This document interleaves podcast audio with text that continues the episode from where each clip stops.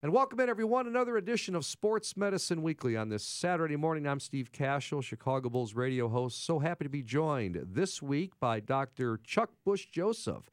He is one of the Chicago White Sox, Chicago Bulls team physicians. He was the head team physician for the White Sox for 15 years. Sports medicine specialist, orthopedic surgeon from Midwest Orthopedics at Rush, subbing this week for my usual co host, Dr. Brian Cole. Dr. Chuck, how are you? I'm great, Steve. Happy to be here this morning. Oh, we're going to start it off this morning talking about something really interesting sports science. And it's amazing how far it's come, right? It is a science now. It, it is a science, Steve. Now, you know, in the old days, we thought it was just training and heart and hard work. There's so much more to it. And I think as our next guest is going to tell us, you know, there's a lot more data that we can get that can help our athletes get to their max. Well, our next topic is uh, first topic of the show: Gatorade's contribution to sports nutrition consulting and sweat testing. I, they sent me a video on this. It was really interesting. They're working with the Windy City Bulls and. Uh, let's bring on Linda Samuels with Gatorade Sports Science Institute. And Linda, thanks for joining us. Uh, let's get right into it. What is a sweat analysis test, and why are we performing this on uh, elite athletes? Well, the, the reason why we would want to conduct these tests on athletes is it really gives them insight as to how their bodies function during intense exercise and how um, fluids and carbohydrates and electrolytes can really contribute, um, or, or the lack of the fluid, uh, um, carbohydrates and electrolytes can contribute to their fatigue. And so once we get, get the data from the sweat testing, they can help to um, really uh, learn how uh, it can correct symptoms and increase their performance and all types of um, of their performance indicators like sprint time and how long it takes to get across court, their shot success, and all types of indicators.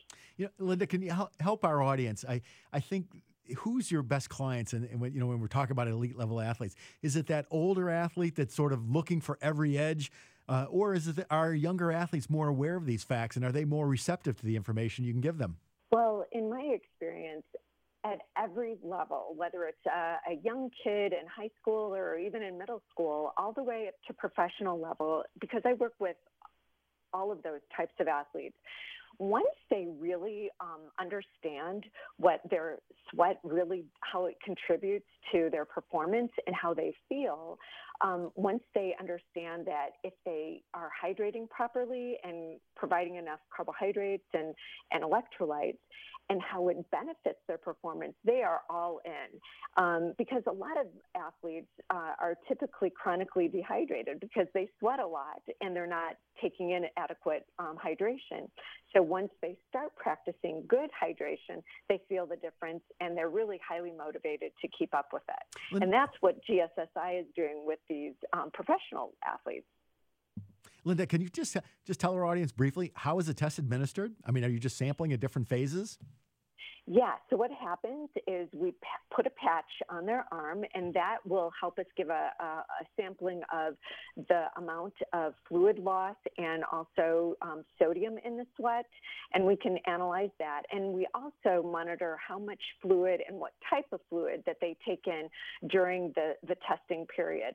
So then, from from that, we can determine how much um, fluid they've lost, how much sodium is in that sweat, and if they're taking in adequate carbohydrate to fuel the type of intense exercise that they're um, doing. And so with that, then we can plan an individualized uh, recommendation for them, and so they can go forward and practice better hydration and fueling.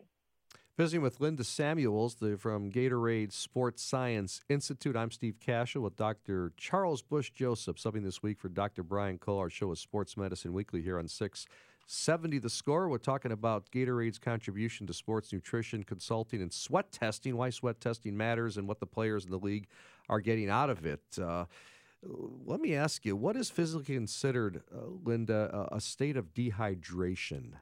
So, um, actually varies with, with different types of athletes.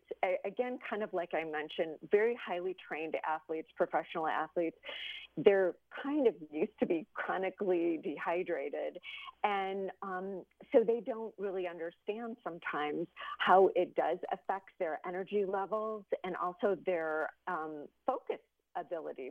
And so once um, we show them how dehydrated they actually are, and they um, switch and use better hydration um, during practice, and they start to feel different, it's amazing. Athletes come up to me all the time afterwards and say, Oh my goodness, I feel so much better now that I'm hydrating properly and getting enough carbs and um, increasing the amount of sodium that they're taking in. So they can really feel the difference that they were unable to feel before.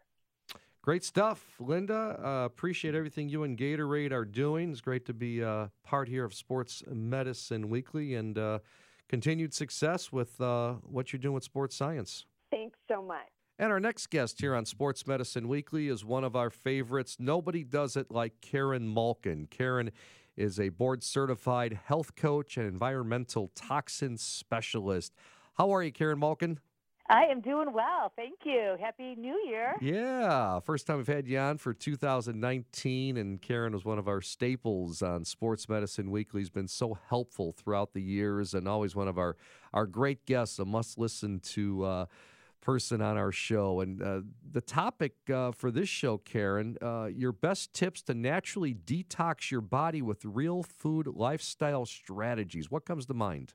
So I love this because there's so many detoxes and cleanses out there and and I have one too. I have 3 of them actually. It's a slow slow 14 day transformation, but you know, your body really does a pretty good job of cleansing and detoxifying itself if only given the chance. And so the first step is to avoid putting toxins in your body.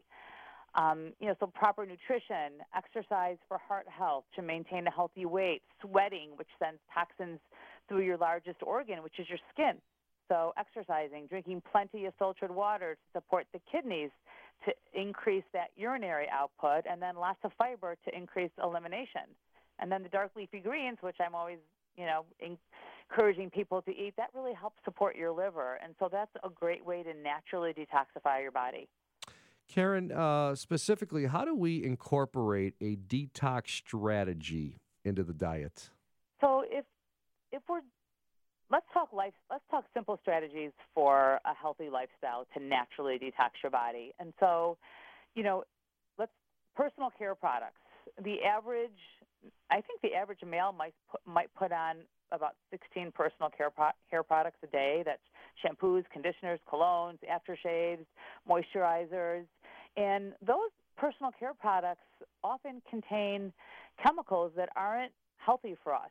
And you know, the first thing is I recommend is for people to ditch the fragrances because those fragrances contain phthalates, and um, and phthalates bind the fragrances fragrances together, and those are endocrine disrupting chemicals, and we don't want that. It, it disrupts thyroid. It also affects estrogen, and you know could cause man boobs in, in, in for men. Well, we don't so, want that. you know, for, for personal care products, I really first encourage people to ditch the fragrances and read their labels.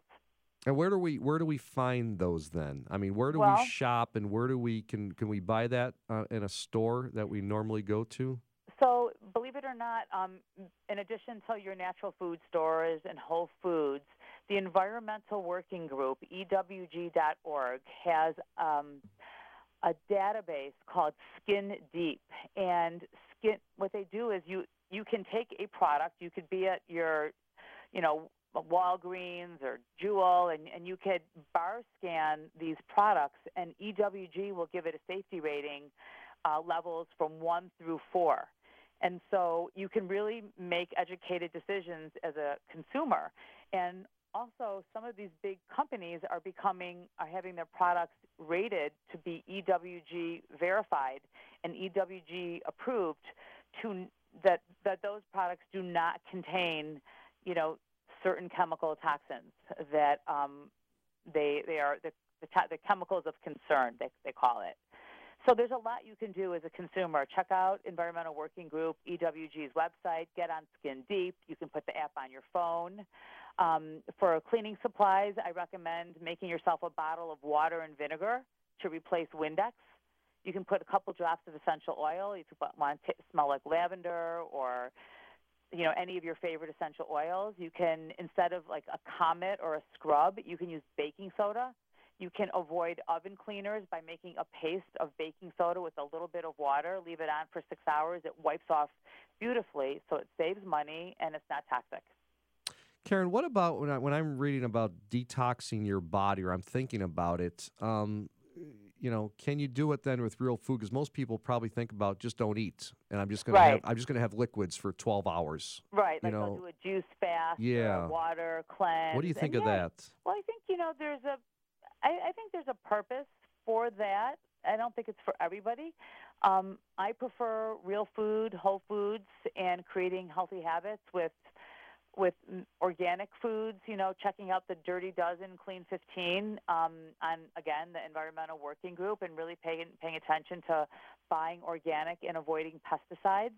But some of these juice cleanses, you know, basically give your digestion a rest, but there's no fiber. So, um, you know, I, I think they could be good for certain conditions. Visit with Karen Malkin, board certified health coach and environmental toxin specialist. I'm Steve Kashul, and it's Sports Medicine Weekly on this Saturday morning. Are these tips that you're talking about incorporated into your 14 day transformation program? Yeah, so I have three of them. Um, you and Dr. Cole have done, I think, the first two, Right? but I don't think you've tried my toxin takedown program. And No. that is the food is the same. We're still eliminating gluten, dairy, sugar. People lose weight, they feel great. But each day, I give you one small thing you can do to help reduce your toxic body burden, such as, you know, drinking filtered water and why. And I give you um, a lot of resources. And we talk about, believe it or not, houseplants. Um, the EPA currently ranks indoor air pollution as one of the top five threats to public health. So getting houseplants really improves the quality of the air that we're breathing by removing like these toxic gases, VOCs, toluene, and, and, and just removing your shoes before you enter the house is a huge upgrade to help reduce your toxic load so that you don't ingest those toxins. So yeah, so I give you tips each day. One tip you can do that's really simple strategies, and by the end of the 14 days, you are um, you're really a lot um, cleaner. Everything's on the website, correct? Yes, it's all on my website, KarenMalkin.com. And, and the best part about Toxin Takedown is I am donating 100% of the profits to the Environmental Working Group. This is how passionate I am about environmental health and how we can really, really, with small changes, you know, open big doors and create big changes and huge health upgrades. Great stuff, Karen. Thanks so much for joining us. Thanks for having me.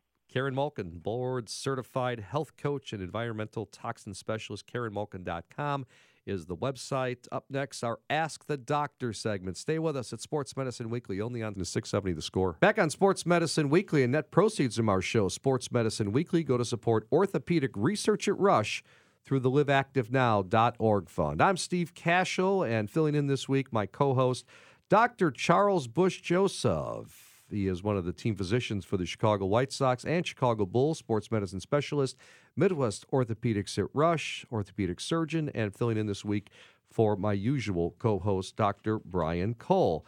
And Dr. Chuck, um, again, thanks for joining us. Uh, you guys are the head team physicians for the DePaul Blue Demons, aren't you? For Midwest Orthopedics we- at Rush? We have been doing that for many years. It's a lot of fun. You know, we take care of a lot of professional athletes. Uh, Dr. Cole, myself, we've been taking care of the Bulls and the, and the White Sox and Chicago Fire for many years.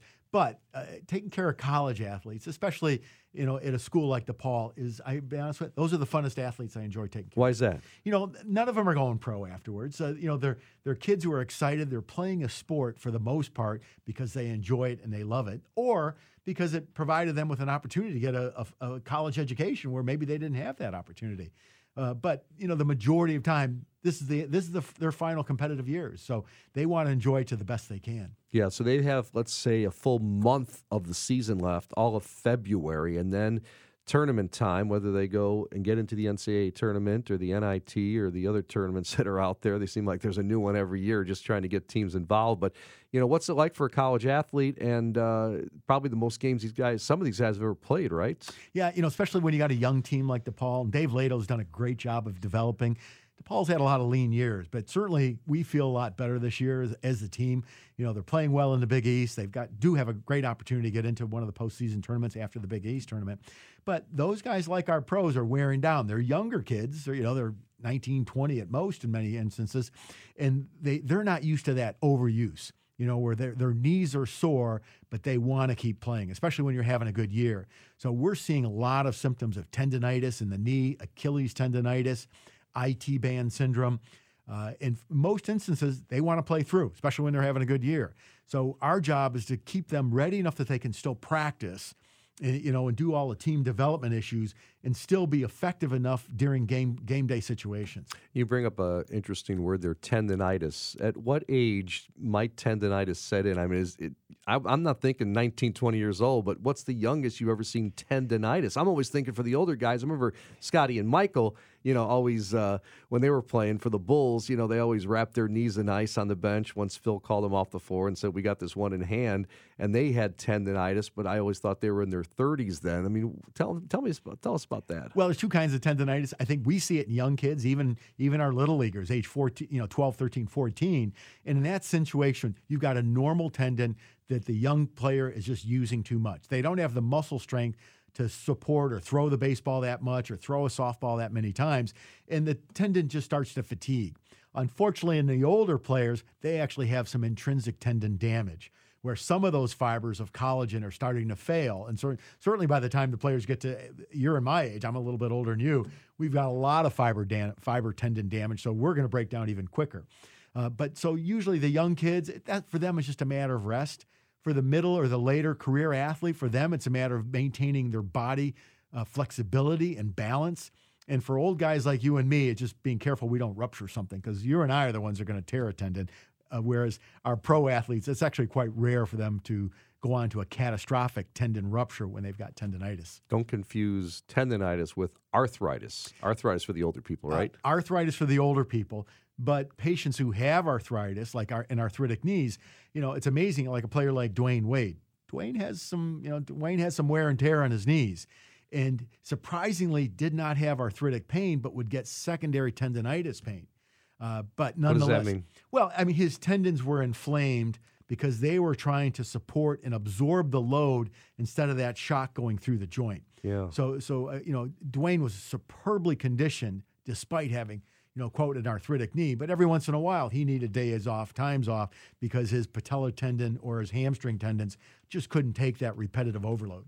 Great stuff. Time now for our Ask the Doctor segment. It's the staple of the show. We do it every week here on Sports Medicine Weekly on 670 The Score.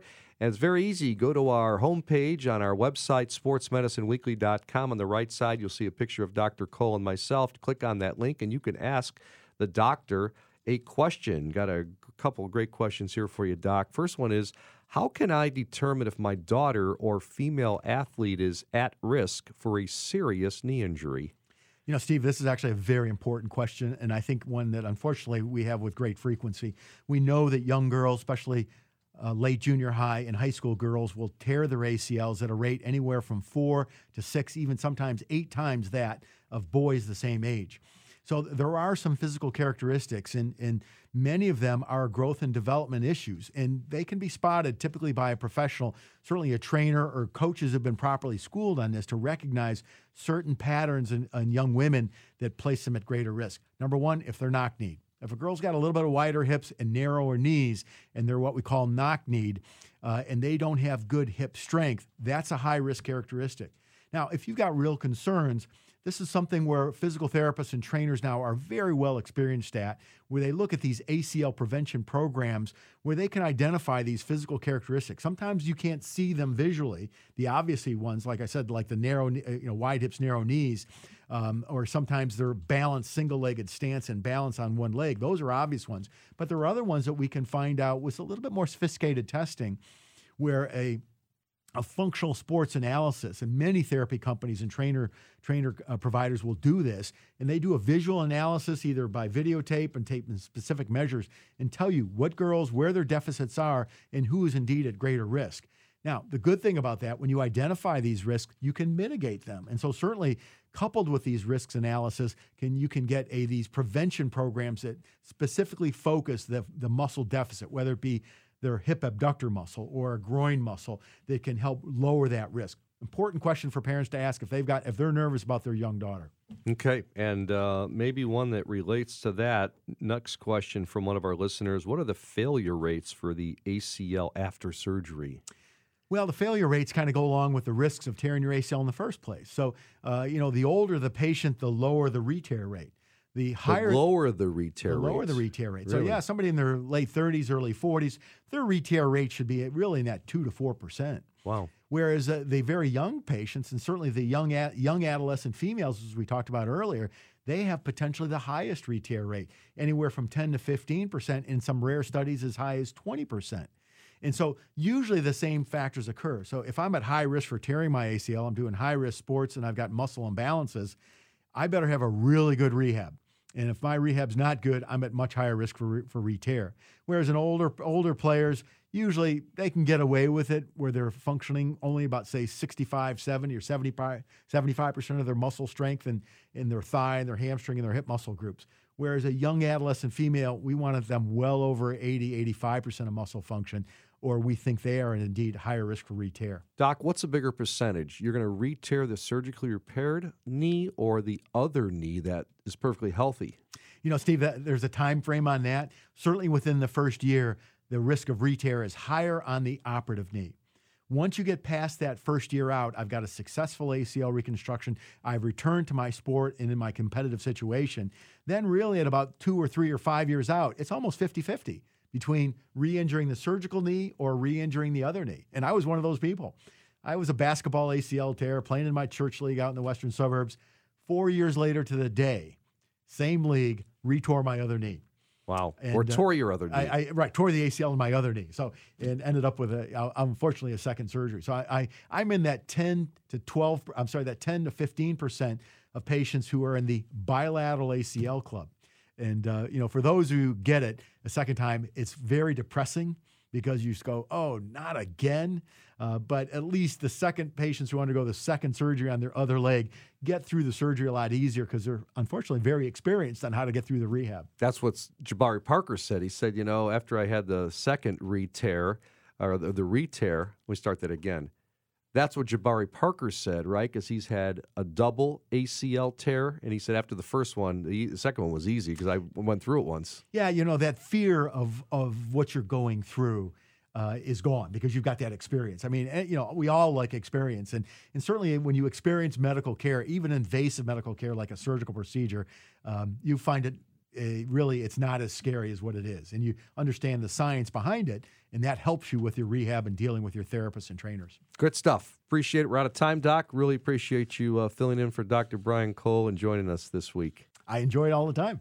Thank you. Many thanks to our producer, Shane Reardon. Our coordinating producer is Teresa Ann Seeger. We also want to thank David Cole for managing our website and our business operations, as well as Samantha Smith from Midwest Orthopedics at Rush. For Dr. Charles Bush Joseph, Filling in for Dr. Brian Cole, I'm Steve Kashul saying so long. Thanks for listening to Sports Medicine Weekly here on The Score. Up next on 670 The Score, early odds with Joe Ostrowski. Talk with you again next week. Have a great Saturday, everybody. So long.